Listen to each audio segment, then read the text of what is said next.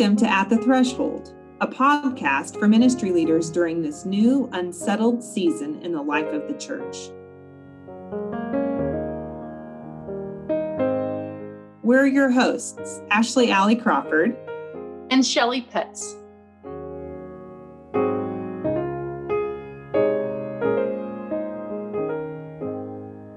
We're both clergy in the Great Plains Conference of the United Methodist Church, which is comprised of approximately a thousand churches in the states of Kansas and Nebraska.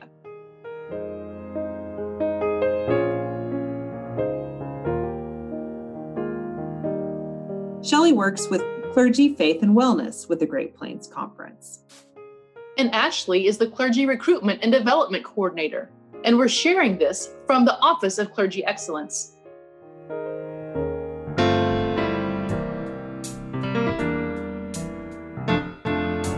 Focus here in At the Threshold is to host a conversation with and for clergy in order to describe what's happening, ask questions to help get us unstuck, and encourage the heart of pastors and leaders in this liminal time in which we find ourselves. Liminal may be a new word, but a new season calls for a new word. Liminal means a threshold from what we've always known to, well, we don't know just yet what life and ministry is becoming. Our goal here is to find a little light at the threshold.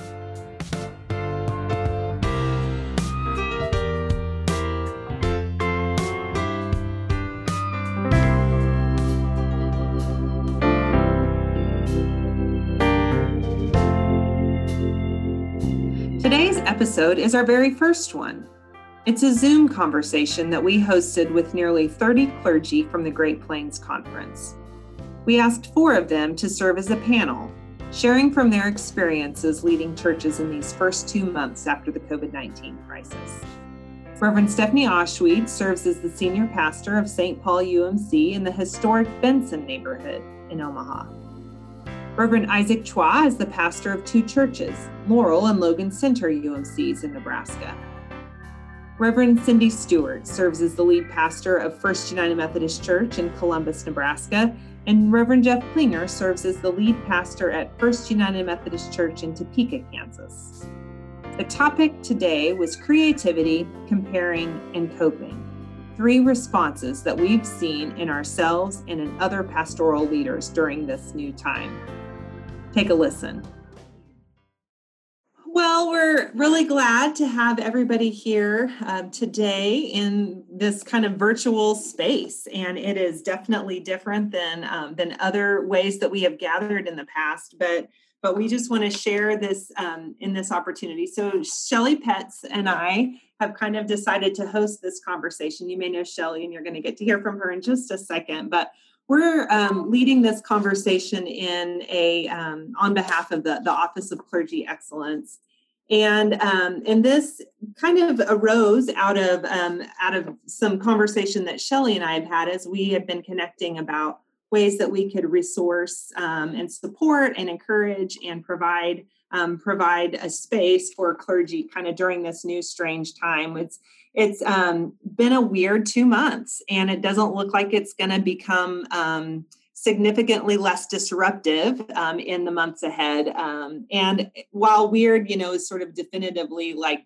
different from normal, this is becoming a little bit normal. So I'm going to have to stop saying what a weird two months it's been because it's not going to be weird anymore. It's, we're going to become a little bit more accustomed to this, which is part of what brings us to this conversation. Um, this uh, this is such a strange new time that it really deserves a new word. And some of you may be familiar with this word, but it's the word liminal.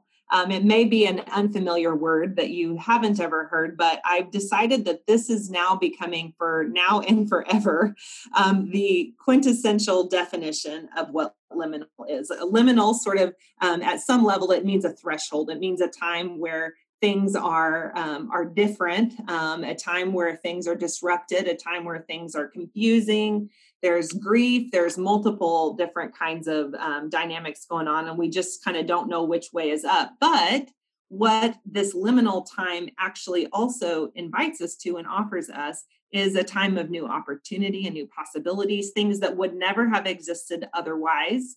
Um, now have a place where they can emerge, where they can begin to perhaps um, um, show themselves and perhaps even flourish. Flourish. So we are um, we are emerging from some place that's familiar, our status quo, um, our normal, the the thing that we've all that we've known, um, at least for for for the recent past, and we are emerging into something that we don't know.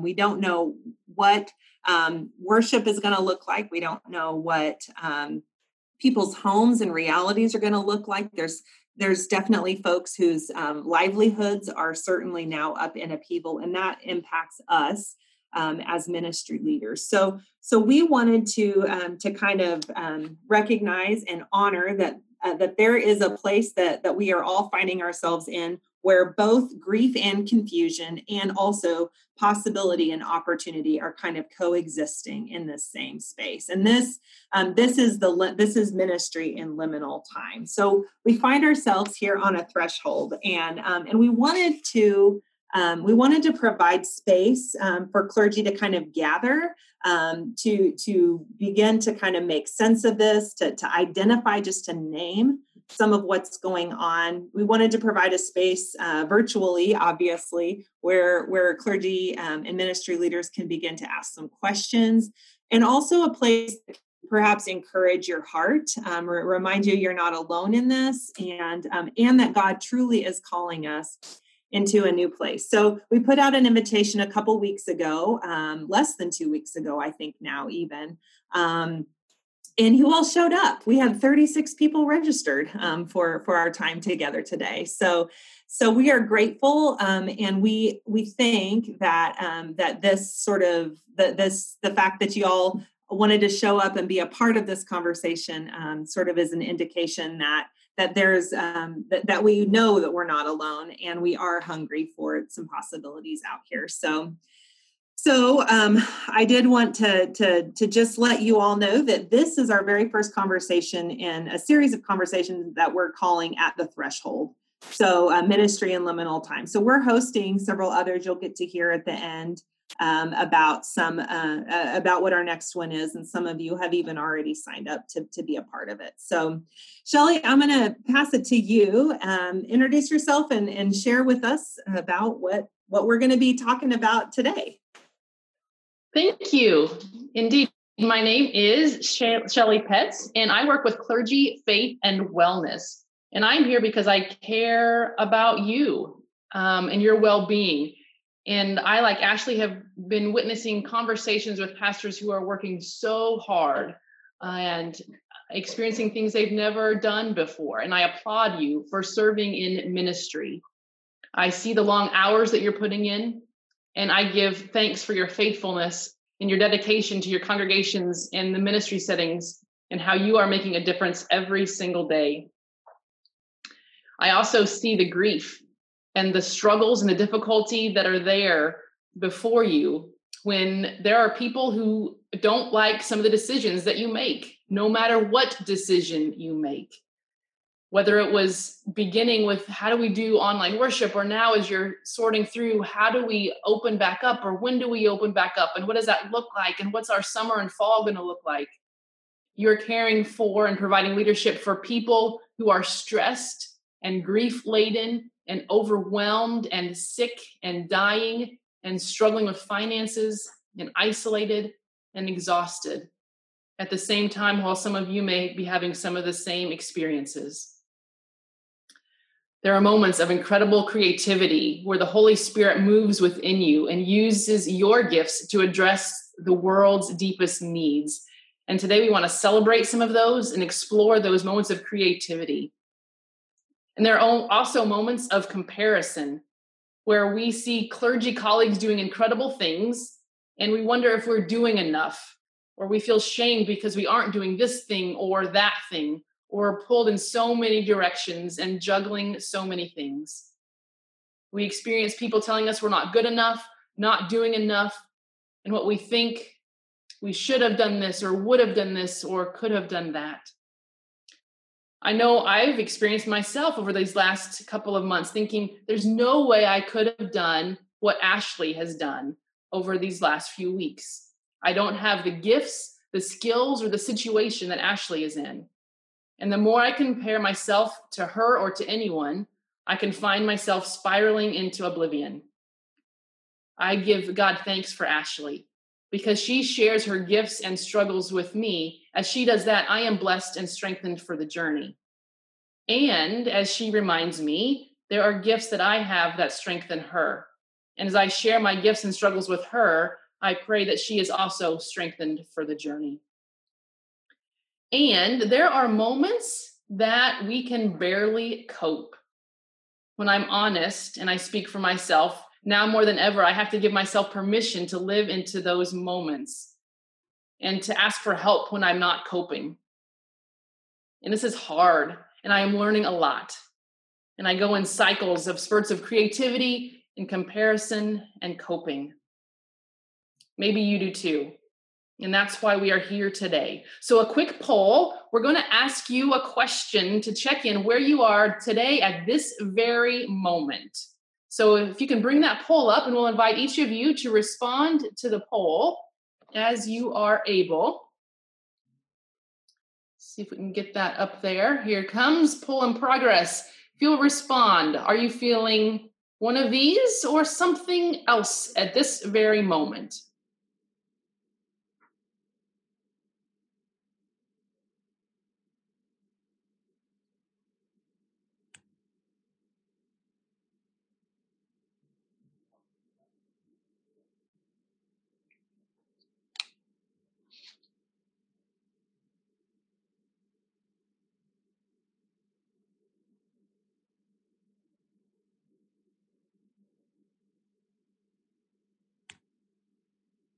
Results should be in shortly.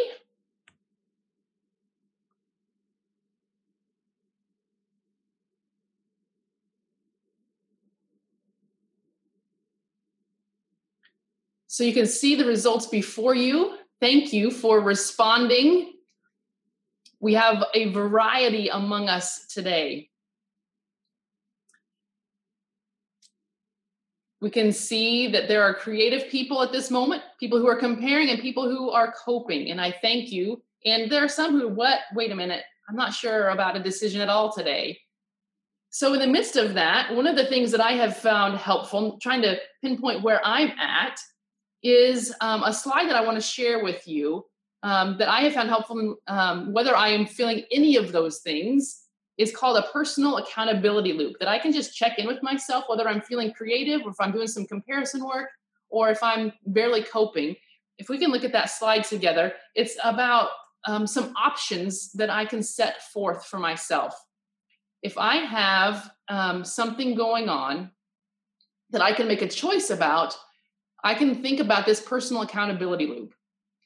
Perhaps there is um, there are times that we can't make choices, but in a moment where I can make a choice, I can set an intention. For example, today when I am, you know, barely coping, I can set an intention to go for a walk.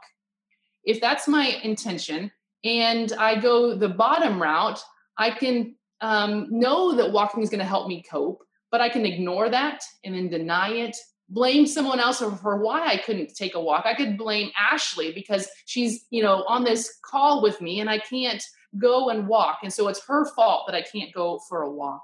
And I can rationalize it out, resist it, and hide from it, and I can never go walking.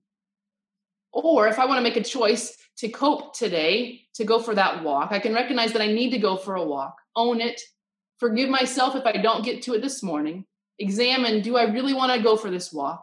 What can I learn? And how can I take action?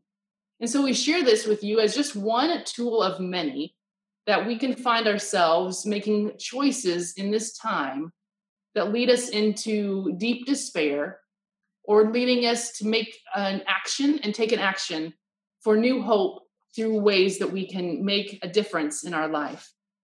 And so, as we think about that and other um, tools that we have for this session, we're going to invite us to um, listen to some of our clergy colleagues.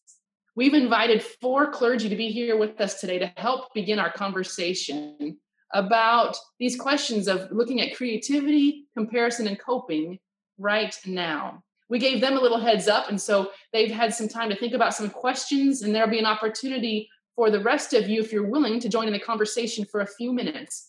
But we want to begin by asking um, those who we ask. We've invited um, Stephanie, Isaac, Cindy, and Jeff to be a part of our panelists this morning to help us look at some questions. And the first question we want to ask of each of you, and we'll begin with you, Stephanie, is in these last two months of uncertainty, disruption, and possibility, what was the most life giving idea and how did it come about for you? Um, I think our our online worship service was the one that that was most helpful for making me feel hopeful and our congregation. And um it started I was just really worried. Most of the things that I do that other people are creative come out of desperation. And I'm just like, oh my gosh, I can't. Uh, and then my brain opens up. And I was like, I can't just stand in an empty pulpit and be pathetic. I'm not saying anyone else is pathetic. I'm saying I would have felt pathetic. Our sanctuary is a giant cavern. I've only I'd only been the pastor there eight months, so it wasn't even my cavern. I can't stand in someone else's cavern. And it's like the week of the pandemic was the exact week that the last pastor walked out of the church and quit. I'm like, I can't do this. I'm like, oh, okay, we'll have worship like a variety show. And um, so uh, I, it's out of that desperation moment where I'm like, I can't. And then I go, I won't but I will. And then that probably wasn't very helpful. I don't know. Thank oh, it's, you. It's How about you, Isaac? It's uh, yeah, that's we we're grateful for your honesty. Isaac, what about you? Um, I would say, you know, there's a lot of all this as we go through this. We're trying to figure out online worship, like what Stephanie is talking about, and then especially headed up heading into Holy Week, it was still on online worship. So I, during Holy Week, I was planning how how am I going to have all these services online, and what was my very life giving was that there were several lay people that took ownership and came up with an idea. You know, like how about for Good Friday instead of having online worship they had heard about you know stations of the cross where people could drive through. And so they just call me up and say what if we did what if we did a stations of the cross and a drive-through station? And then so i thought I, I said that's a great idea you know came up with some resources. And they just took took on took on with it and then they ran with it. And then they did it all you know, made made the posters, found the yards, called up people all around town, drew up a map, and then I think that turned out to be one of the most meaningful Good Friday services that many people have had. You know, instead of just coming into the sanctuary and sit for you know 30 to an hour, 30 minutes to an hour. I mean, a lot of people really say it was very meaningful to drive through 14 stations all across town, you know, to stop at each station and have a prayer guide to, to pray through that. So that was very life giving to see see lay people taking up ownership when they had an idea. They they ran it past me and then went with it, and it was turned out to be a great Good Friday service. Thank you, Cindy. I think that what was the most life giving for me personally, and as we looked at the decisions that we needed to make very quickly, was um, simplicity.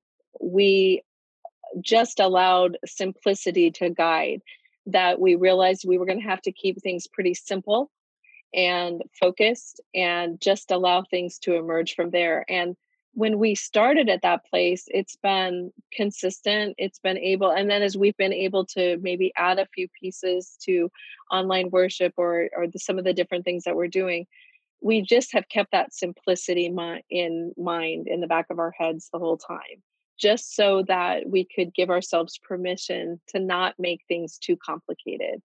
Because, and every time we're tempted to do that, we rein it back in and maintain that simplicity. That has been the most life giving for us. Thank you. And Jeff. Thanks. I immediately when I learned who the other pastors were on the panel, I went to comparison. So I was like, oh, great. You know, I'm never as creative as Stephanie is creative. Uh, so I was thinking about this, not even about the ministry or the life of the church as much as in my own world and how those two things have interacted. But it was March 15th, the first Sunday that we were not going to worship in person. And I pastor people. And so I, I was really struggling with like, I, what does it mean that we're not gathering people? And so that day I went Facebook live at 830 and just kind of said, Hey, what do you need? How can I pray for you? Um, how about I read my daily devotion out loud to my computer instead of just reading it to myself? Uh, I don't know where the idea came from. It was just kind of ill thought out and um, harebrained. And now it's today was like day 56 of reading my uh, daily devotion out loud to my computer at 8:30. Um, but it's been incredibly life giving for me because there's community, and we'll have between 35 and 45 people on most days. And uh, m- many of them are connected to our church, but many are not. And uh, so we're praying for one another and it's it my kids the everybody's favorite part is when our kids tell their joke of the day that they totally just uh, plagiarize from our amazon echo speaker moments before they sit down at the table um, but that has been a way for me to stay connected to people um, which has been really really life-giving that's awesome Thank i you.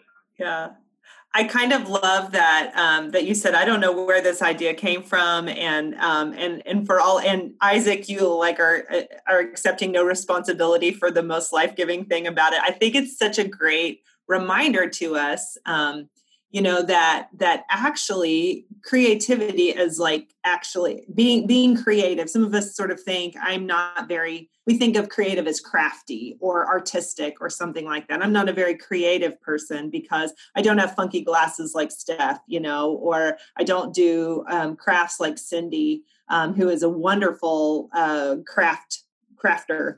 Um, and so we think of but but it really is at the heart of who we are um, right as being made in the image of god that we create. Like that is who god has um, has made us. It's, it's a spark of the of the divine so to speak um, to be creators. So so i want to um, i want to ask a question. Isaac i'm going to um, ask you this one. Um, when how do you get in that creative holy spirit sort of inspired place? Like what do you do um, how, how do you get there how do you stay in a place where then um, you're able to kind of submit to the the work of the spirit in creating something and don't have to feel the responsibility of it being something that you um, need to do yeah I think it's it's always a challenge, isn't it? Especially in this time. Sometimes we get into a, a funk and trying to trying to get into people pleasing. Like when when I make this decision or that decision, am I who am I gonna who am I gonna upset right now? You know, as, as Shelley said just now, whatever decisions that we make, some people are gonna think it's not, not the best.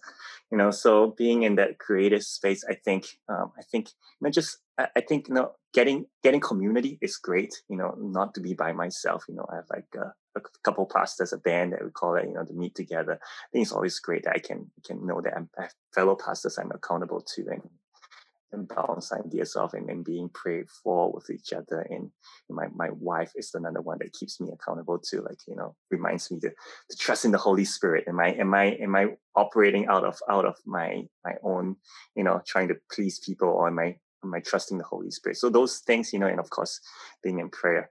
Um, and I think, yeah, I think having, having that, that, that community, you know, I think is, is very helpful for me to, to remain connected. Yeah, good. Good. Thanks. Thank you. What a great reminder for us. Cindy, I turn this next question to you. We've already indicated, and Jeff pointed out exactly, you know, even just on this phone call or conversation about comparison.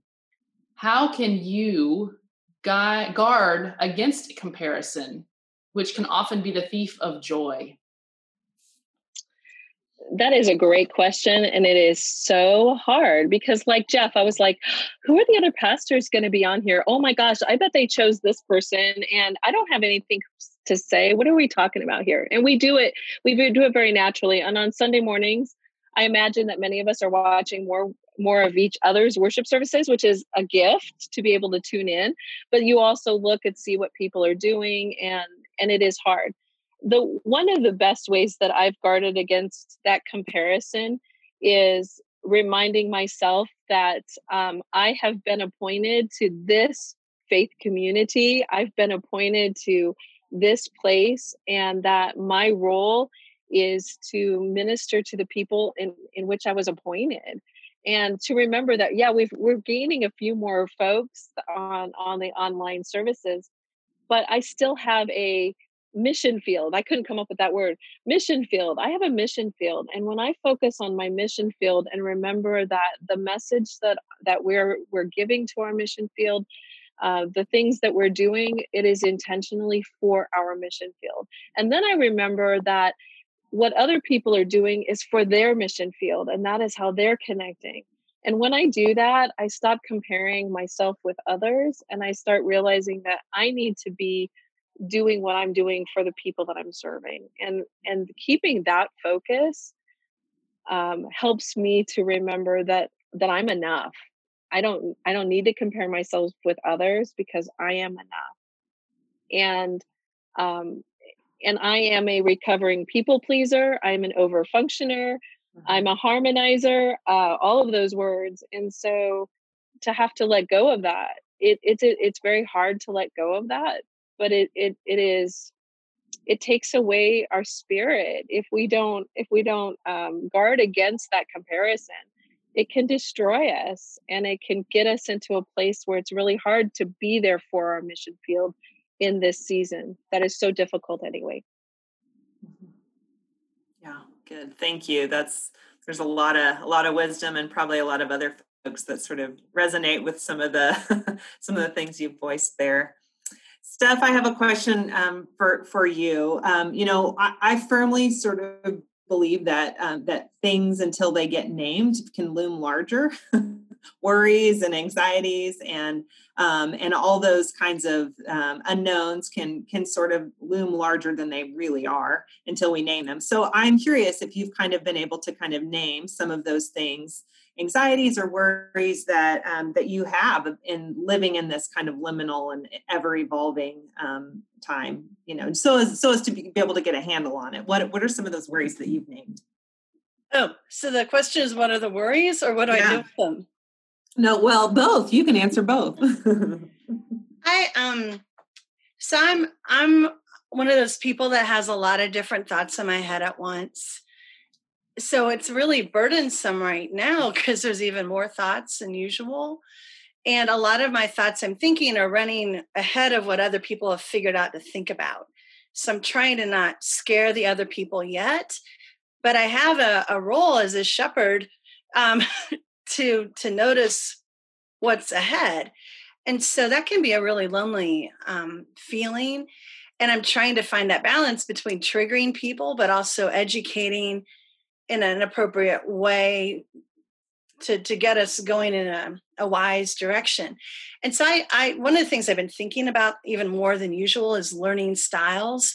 So different ones of us have different training in things like pcm or myers-briggs or are you a visual or a verbal learner? And i'm i'm really calling upon that to both process for myself those anxieties so i can name and claim them but also to try to interpret what I'm seeing from other people who haven't really figured out that with which they are filled with anxiety. And so, uh, one of the things that I, there'll be about a third of you who relate to this. data would suggest a third of you can relate to this. I invested in a new set of pens. So I have matching identical pens, uh, three kinds at home and at work, because I was trying to take them back and forth and it was really upsetting. So I have three different kinds of pens that I like to write with for different purposes. Now that I can write uh, the, in the same pen in the two places, doing a lot better. And in the creative process, I use a loose leaf cardstock that's hole punched. It's white with the rainbow fleck. I have to hole punch it myself. I mean, it's not that hard. And I have a hole punch at both places, so I have fewer exposures. And um, I can keep the worry page separate from the optimism page, but then sometimes they talk to each other. And so that way I've got it, but if it's too much, I can put it away for a while. That's great. Thank you. Thank you. Jeff, a question for you. What are the questions that you are asking right now? What are the questions that I'm asking right now? Uh, the the big one that dropped on me this week. I mean, I think we all are asking a lot of the same questions, but the big one that is weighing heavily on me that dropped this week is: Are we experiencing an interruption or a disruption? And I have been pretending for the last six weeks like this is an interruption, right? we have to do this thing differently for a brief season until we can come back to the normal way that we've always done things before. And it's increasingly feeling like that might not be the case. And that's scaring me um, and overwhelming me. Um, we are a singing people, and though I'm not particularly musical, I can't fathom gathering people together for corporate worship if we're not supposed to sing or touch each other or receive communion or you know maybe we should be wearing masks. And so right now we're in this space where our bishop has said we can do online communion and we're being recommended to not do communion in person. And so as i think about what does it mean for us to figure out coming back to in-person worship um, i'm going whoa are we really developing a short-term plan to deal with an interruption? Or are we really going into some new future that that i have no training or skills for right? Like i was fully trained for the old reality and that might not be our future reality. So there's lots of questions in there for self about um, how you live into that and then what it is that we're living into. So one of the things i'm trying to do in my own self-care is give permission right? And i keep giving myself permission uh, not to be an infectious disease expert not to be a public policy expert um, not to be uh, expert in the way those two things interplay with one another um, and to just keep coming back to as cynthia was saying like who who are my people and what are their needs and where do my gifts meet up with their needs and how do we connect those two together? That's great. It's um sometimes asking the right question actually leads us to a uh, to a better place um, we keep asking oh what are we going to do for this month what are we going to do until they open us back up and not consider that that um, that that we may be talking about something a little bit longer. So that's a, a helpful nuance. Good. Well, we we're gonna. Uh, I want to ask you for for just a very brief word um, of of encouragement that that, and you've all named some things, but what's one brief word um, that you might offer um, to to to other to your colleagues, or that maybe somebody has offered to you? Um, during this season. You know, the reality is every every one of us approaches this from a different context. Some people are navigating this as a solo pastor. Some people have staff. Uh, some people have a, a tight knit clergy colleague, or your network works functions really well, and others may feel a little bit more isolated and like you're having to navigate this um, without uh, w- with, with with uh, lay leadership that might not be as helpful as another church uh, you know might, might have. So so we each kind of come from this from a different angle um, but um, so i expect to hear different kinds of encouragement. But from you four what what words of encouragement might you offer um, very briefly to to one another to your clergy colleagues?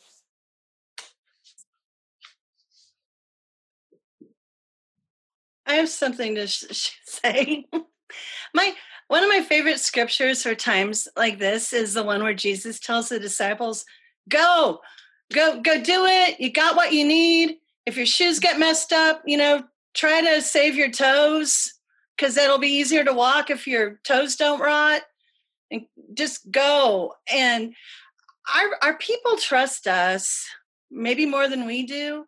And um, one thing that's kept me moving is not like, okay, go and be stupid, but go and try something. And I've been trying to be asset based. So the the staff and the volunteers who look like they aren't, you got to give people room to be over the edge. If they're over the edge, leave them alone. Find them a pillow or whatever they need. But when they're off the edge, I've been asking people, what do you do best? Because you're going to keep doing it best in a crisis and we need you. And then as they've identified what they do best, I'm like, can you figure out by tomorrow how to do that now? And it's really been working. Um, to do that. And I just want to encourage people. I really don't think anyone's going to hate you for doing something you enjoy doing right now because it's a lot more than what the not doing anything. Great, thanks. Anybody else? I would say, you know, like as we all do online worship, there's struggles, you know, like, myself, I'm a one man show trying to put everything together. And even though a lot of people think, you know, me for that, you know, but there's still a lot of technological struggles I have to face along the way, you know, trying to do that. I mean, so, so whatever we put out there, you know, some are higher production than others, um, that, that we can know that God is still working. The Holy Spirit still works through. You know, when we we we give what we can, and know, Holy Spirit is working. Whatever that that product is, every product is different, but God still speaks. Mm-hmm. Good. Thanks, Isaac. I just want to encourage everybody to be yourself. You don't have to be anything that you're not right now. Be yourself and and be true to that. Um, where you're at with who you're serving, be yourself. Um, that was I, I heard that s- uh, several weeks into this new situation. And I remember I was in the comparing, the coping, and all of this, and struggling with the creative part. And on a call, on a cohort, someone just said, "Be yourself." And and I, I heard those words, and I realized exactly. I don't have to be anyone else right now except for Cindy. I just have to be Cindy. And um, God has called me to this time and this place, and for such a time as this, if I am myself and I'm living true to my calling, all shall be well. Mm-hmm. Yeah, good. Thanks. And I would just extend upon that, um, echoing the be yourself. In this time, though, I think there's a, a know yourself that's required on the front end of that. And I keep kind of remembering things about myself in this. Like, uh, I am not at my best when I take things too seriously right? And that's that kind of recovering people pleaser, like Cindy already mentioned. Um, I am I am better as myself when I'm playful, and so figuring out how to create space and time for playful uh, has been something that's been important for me. And so know yourself and give yourself permission. Then um, we've all seen and heard versions of this, right? But like we're not going to be our most productive selves in the global pandemic, right? So you can let go of kind of your former expectations um, to give yourself that space to be whatever you need to be uh, to fully show up for your folks. Yeah. That that's great. I love the permission giving, and and honestly, there's a, a level of um, permission giving that I'm seeing at large, you know, in our culture um, that is incredibly refreshing. Um, it's sort of uncovering um, some of our need for grace and um, and the power of grace to be able to to live into that and offer that to other people. So um, I, I hope that we can all embrace that. Thank you, thank you guys for for sharing here. Well, um, as we kind of as we continue to live into this uncertain season, one of the best gifts that we can give ourselves during this time is to get really curious. And I learned this from a friend of mine who's a hospital chaplain um, and we were kind of talking about something and i was you know i kind of had gotten into that tunnel vision um, about something. Um, and i was upset and i was worried and i was scared and she could sort of see me devolving. And she just said you know ashley anytime that happens can you just get really curious about thing um, because i think what curiosity does is it does sort of help it's maybe a gateway for new possibilities. Um, why did this happen or why is this happening or what could happen?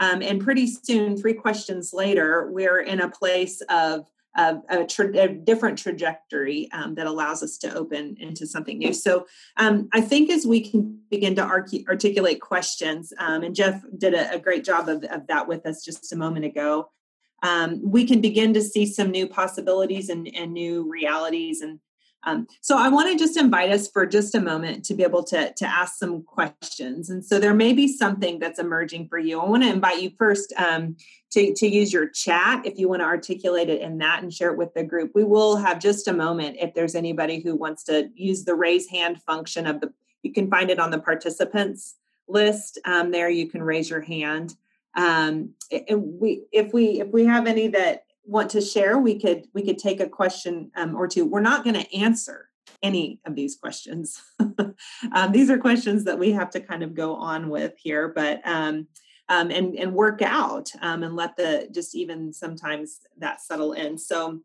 if there's any questions that you're articulating right now, we sure would love to to see them and recognize them. And like I said, you can put them in the chat now or or even as we go. Um, any any have any anybody have any questions that you'd like to share uh, with the group? Oh, Phil, Phil Sloat has raised his hand. Let's see. Um, I guess this is something of a question. It's something that occurred to me as this whole uh, conversation began this morning.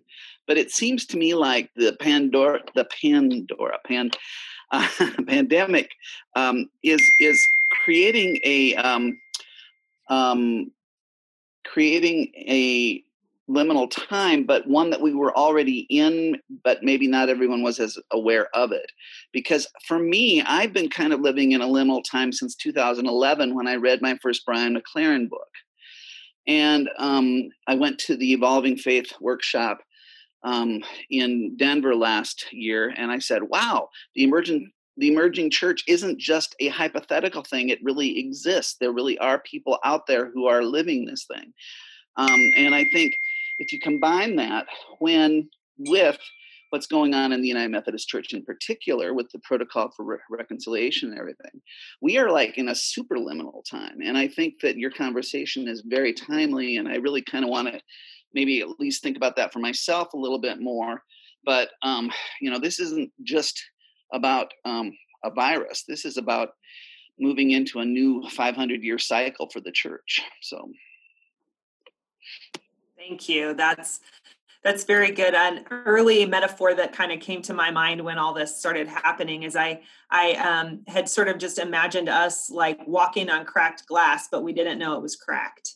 Um, and then when this whole thing happened, um, like the the class the, the the glass broke, and what was really there was now visible to us. And so the beautiful thing about this is there's some things that we didn't know were there that are wonderful. Some neighboring um, things, ways to reach out to one another. Um, the some some life-giving practices that some people have discovered but also we're beginning to see some other cracks that um, and some other hard things that are are are um, are difficult to wrap our heads around so thank you phil for that Shelley. Well, yes, please feel free to keep those questions coming in the chat room or afterwards. If there are ways that we can connect with you, we welcome those questions. What we'd like to do for about the next 10 minutes is to go to breakout rooms, and we will put you into um, rooms and invite you, if you're willing, to continue this conversation in small groups. Um, we will share with you on the screen um, a list of some questions that we invite you to talk about. Um, sometimes um, we're, we're also going to put it into the chat box because um, we're trying to figure out the best way for them to make sure you have them in the chat rooms. Hopefully that will work. If you're not sure if it'll work, you can also take a screenshot as we bring up these questions. Um, these will be some questions that we invite you to talk about in your breakout um, rooms um, of uh, for your conversation, including what is something you've heard today that challenges you. Um, also, we gave you a poll early in the call to identify where you are at, and do you want to share anything further about that? There, so these are um, up into the chat room now. You'll be able to see those questions. Um, what is an ex- unexpected joy you've experienced in these last two months? What have you learned personally that's been encouraging? What's something that you've never tried um, for which you have been grateful that you tried now? And as you look to the future, what excites you? So, again, we'll put these up here on the screen um, as well as in the chat box, and we will now be sending you to your breakout rooms. We'll call you back in about 10 minutes.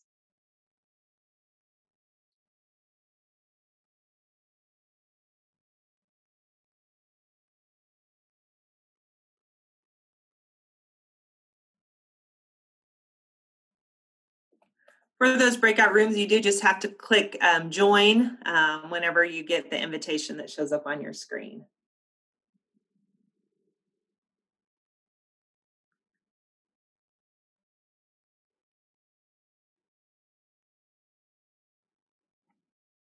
All right. Well, we have um, we have the the four folks that we had earlier that are we're going to be a breakout room here. So we want to kind of check in with you about about this um, about some of these these very same questions here.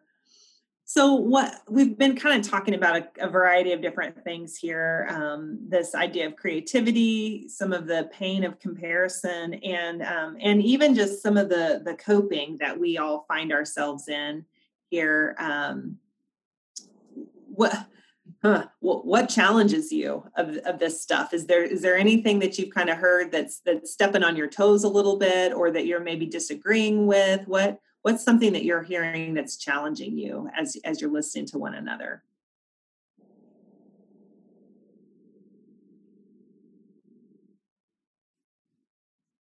Feel free to hop in. You don't you can just unmute. Here. This is not a macro concept at all i just i'm just so aware that i've i was only at my church eight months mm-hmm. before this happened and now i've not been with them in person for two months and i i'm worried that when i see them again because i chose such a personal style of online worship mm-hmm. they now feel like i've been sitting on a couch next to them for two months mm-hmm. but i haven't seen them yeah. at all so i'm worried i'm not going to even know their names anymore yeah. and so that that's more of a family system issue but just the way I got to this particular church was kind of unusual anyway. Mm-hmm. And we staged it so that they wouldn't realize I was new. So I've, and it worked. But now we're in this crisis and they're referring to things that, like, well, Steph, you know, we always do Memorial. I'm like, I don't freaking know how we do Memorial Day. Thank you. And thank you for not bothering me to tell me this until two weeks beforehand. Right. So that's an unusual stressor and i'm thinking about any of us who just moved it's it's just an the new normal is my normal kind of yeah at this place yeah. um and so I, I have this when you think about liminal that also has to do with time and i i and i also found out one week before the pandemic that 150 worshipers in my church that i thought were tenants are members and they're all refugees so I'm also really struggling with the racist and colonial aspects of this particular pandemic and how I'm going to explain it to this white congregation that thinks it's only tenants that are testing positive and its members. I realize that's just me, but that's really heavy and I I can find no resources to read about to help me think about this. Yeah. Yeah. That's good. Isaac, are you moving yeah, I am moving. That is ah, the. Oh, well, there you go. I have I had Welcome. to announce. I think second week or second or third week we were online. I had to announce this over on, online that I'm moving, and it was difficult. You know, like, and now I've I don't I don't know how much I will be able to see them, how I can say goodbye, and and I, like looking at the new church. What is it going to be like when they open? Are they going to reopen in the way that I want them to reopen, or are they going to reopen in the way that I just have to continue on the way that they reopen when I get there. So all these questions are, are challenging right now. Like, I thank God that I'm not moving. I mean, I just. yeah, it's a, it's a, it, there's already enough disruption, um, but add those kinds of disruption on there. Well, so yeah. It's like you should have done your interview with like a hand puppet. Since they won't see in person anyway, you could have been like, I got googly eyes. I actually did the interview that week off, you know, right before everything closed down. On that Monday when Trump announced no more gatherings of 10 people, that was the day, that was the night that I had that interview. And then right after that, you know, all these things. Okay. That was it. Well, I, I, for your sake, I'm glad you got to have that, and their sake too. I'm glad you got to at least have that in person. I know there've been lots, been you know others that appointments that have been made via yes. Zoom, so that's hard. You know, in this season, I I desperately want to call somebody and say, "How do I do this? Mm-hmm. Can you tell me what to do?" And when you when you exhaust the reality that there is no one who's ever done this before um, it just it's humbling, but it also reminds you that there's a lot of people going through this too, and we're we are going to resource together to figure out the reopening and to figure out what's going to happen next. Um, but you know, a lot of people have a plan right now, and my church is like, "What's our plan?" And I'm like, "We don't need a plan right now. We're working on it, but we don't have to have it done yet. So it's okay." More permission giving yeah that's right. Well and i i think um, i was recently listening to a podcast um, one of brene brown's new podcasts and she has a an expert on there marc brackett i think is his name and he's a like an expert on emotions and he was just he was talking about this idea of coping and that coping um, for us is is really the thing that kind of takes the heat off so that we can deal with the emotion. Unfortunately what many of us do in of coping is we take the heat off and and then we find unhealthy coping mechanisms. And this has really been a, a season where we can begin to sort of illuminate what are actually good coping method, methods health, healthy coping methods you know those things that um, and i think just inviting people into that place of patience like you know yeah it, we want to have a plan but guess what? By the time that rollout happens in a month um, or six weeks, you're in a little closer, you know, you've got a little more uh, activity, I think, in your area, maybe Cindy, um, numbers wise. And so it's going to be a longer rollout for you. And plans you might make here in early May, um, by the time that, that you even have permission to, to get even a smaller group together, um, it's, it's just going to be a while. So, um, so, um, you know, kind of letting a coping mechanism um, sort of take some of the heat off so that we can deal with uh, deal with the, the negative emotions that we feel without burying them. Um, it, this is this is where like i said I, I, just think this is kind of revealing some things about who we are and um, and where our hope is as christians um, and where our trust is as christians um, and what you know what we believe about um, one another and what we believe about um, about God and and and even ourselves during this time is being revealed. So yeah. I wonder if we could look at one last question of when you look to the future, what excites you?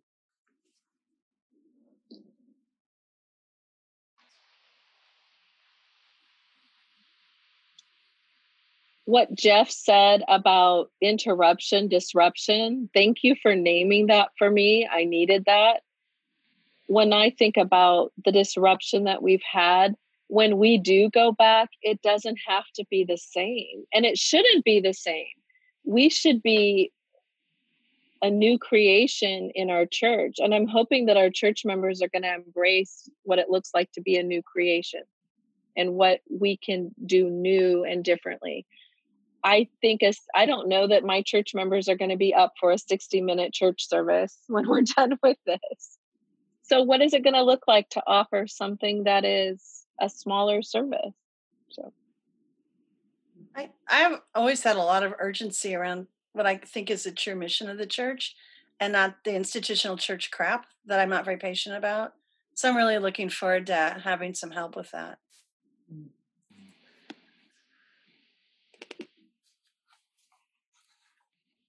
Similarly, I'm excited about the new things that can emerge on the other side of this.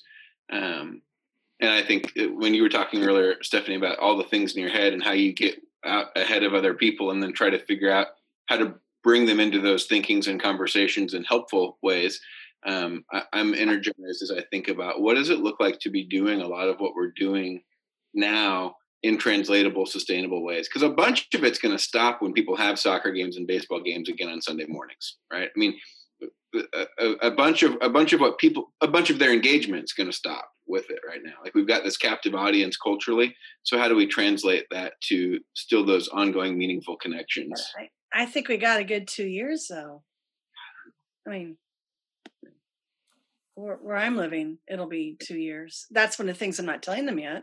I don't have time to take care of everyone's mental health right now at the same time. I got to onboard them slowly to that, but.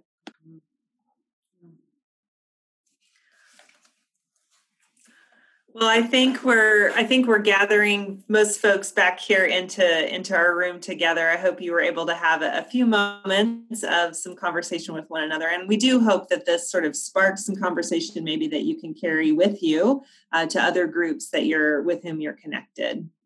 So we um, we we are glad for for your oppor- for this opportunity to to bring you back in here uh, into this big group. So we've kind of talked a, a little bit about um, about some creativity, about some of the the thief of joy comparison. We're talking uh, about some some of the coping, and I'll tell you one of the early days um, of this. I think I think it was March seventeenth was the first time I had this awareness.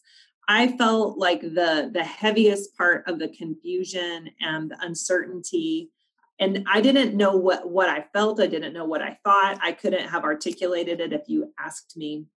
And so um, in that moment um, of prayer, I sort of um, I sort of just felt like I just need to reach in and I need to figure out what, you know, what what how am I feeling right now? Because I don't really have words. And and then it sort of was a natural progression for me immediately after to to reach up and say okay god here's where i'm feeling. Um, where are you in the midst of this season? And um, and then i was freed up a little bit to reach across to think about those closest to me my husband my family my my friends um, my church like you know i want to reach across god how, how are the people in my life? And and then that freed me up to be able to reach out and think how are the ways that i um, am reaching out to, to connect with other people to maybe encourage them? And so nearly daily since march 17 i accidentally started a new spiritual practice of reflection. Um, and it was beautiful. I don't know how many times i've like tried intentionally really hard to start a new spiritual practice and this one sort of happened to me. Um, and I've I've written it down it's been a good opportunity to, to reflect. Um, but I would offer that to you all um, as a potential reflection, just a rhythm there um, to reach in, to reach up, to reach across, to reach out. And then there are times that I noticed, oh gosh, I have not been reaching out to anyone for two or three days in a row. Maybe it's time I sort of shake off um, my my myopia here um, and and start to look out um, to to other people. So so I would I would offer that as a way of checking in, perhaps a positive way of coping, um, even in the midst of this this challenging and difficult season. Uh, well, we hope that um, we're approaching our, our hour here, but we we hope that this has been a time for us to kind of um, for you to gather with maybe people you know or don't know, um, and, and to sort of describe the thing that that we're all feeling. I've felt some, yeah, I feel that way too, um, as I've heard some different people um, sharing today. Um, so I hope that you've been able to to kind of describe uh, the situation that that we're all in.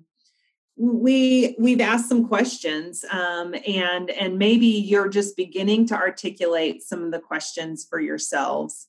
Um, but but i want to invite you to to continue um, asking questions that that may illuminate um, a way forward that you didn't know was there before and we hope that you felt encouraged um, that there's been something that has you know whether it's the advice to just be yourself um, and to to just own that and to, to to sort of remember that other people are navigating this. We're not alone in this. We we hope that you um, have felt encouraged in our conversation today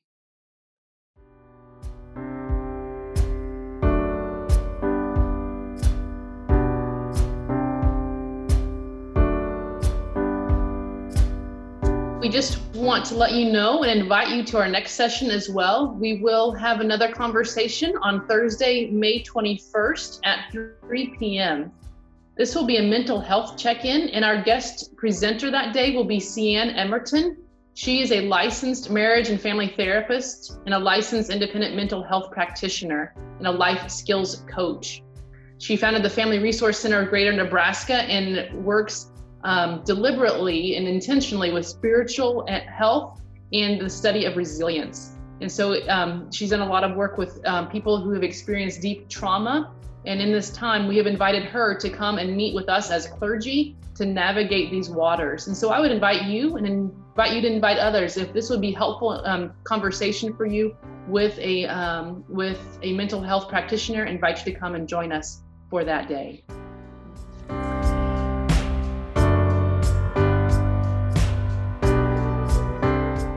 Well, um, when we were thinking about closing, I um, decided to go to a go to. Some of you have um, been around me a little bit and know that I love John O'Donohue. Um, but, uh, but, but he has a reflection in here that has been, has spoken to me and, and has ministered to me a little bit. So I just want to invite you um, to, to receive this as a blessing, to hear these words, let a phrase capture your attention. Um, but this is from his book, To Bless the Space Between Us, um, and it's a blessing for the interim time. When near the end of day, life is drained out of light, and it is too soon for the mind of night to have darkened things. No place looks like itself. Loss of outline makes everything look strangely in between, unsure of what has been or what might come. In this wan light, even trees seem groundless. In a while it will be night, but nothing seem nothing here seems to believe the relief of dark. You are in this time of interim where everything seems withheld. The path you took to get here has washed out. The way forward is still concealed from you. The old is not old enough to have died away, the new is still too young to be born. You cannot lay claim to anything. In this place of dusk, your eyes are blurred, and there is no mirror. Everything else has lost sight of your heart, and you can see nowhere to put your trust you know you have to make your own way through. As far as you can, hold your confidence. Do not allow your confusion to squander this call, which is loosening your roots in false ground, that you might come free from all you have outgrown.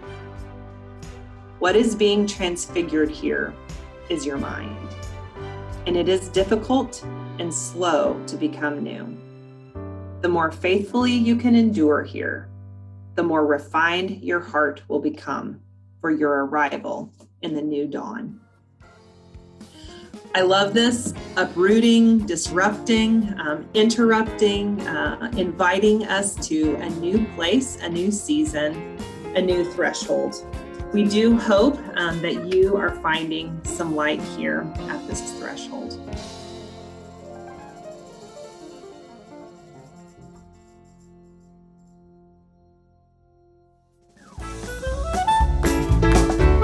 You for joining us for our first conversation in this series about ministry in liminal time.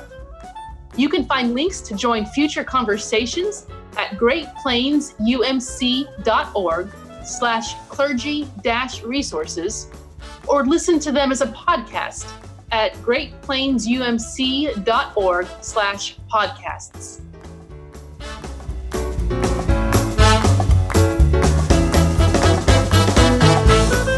This is a challenging season, full of confusion and uncertainty, and we want to shed a little light to help you discern the way through. Thank you for joining us at The Threshold.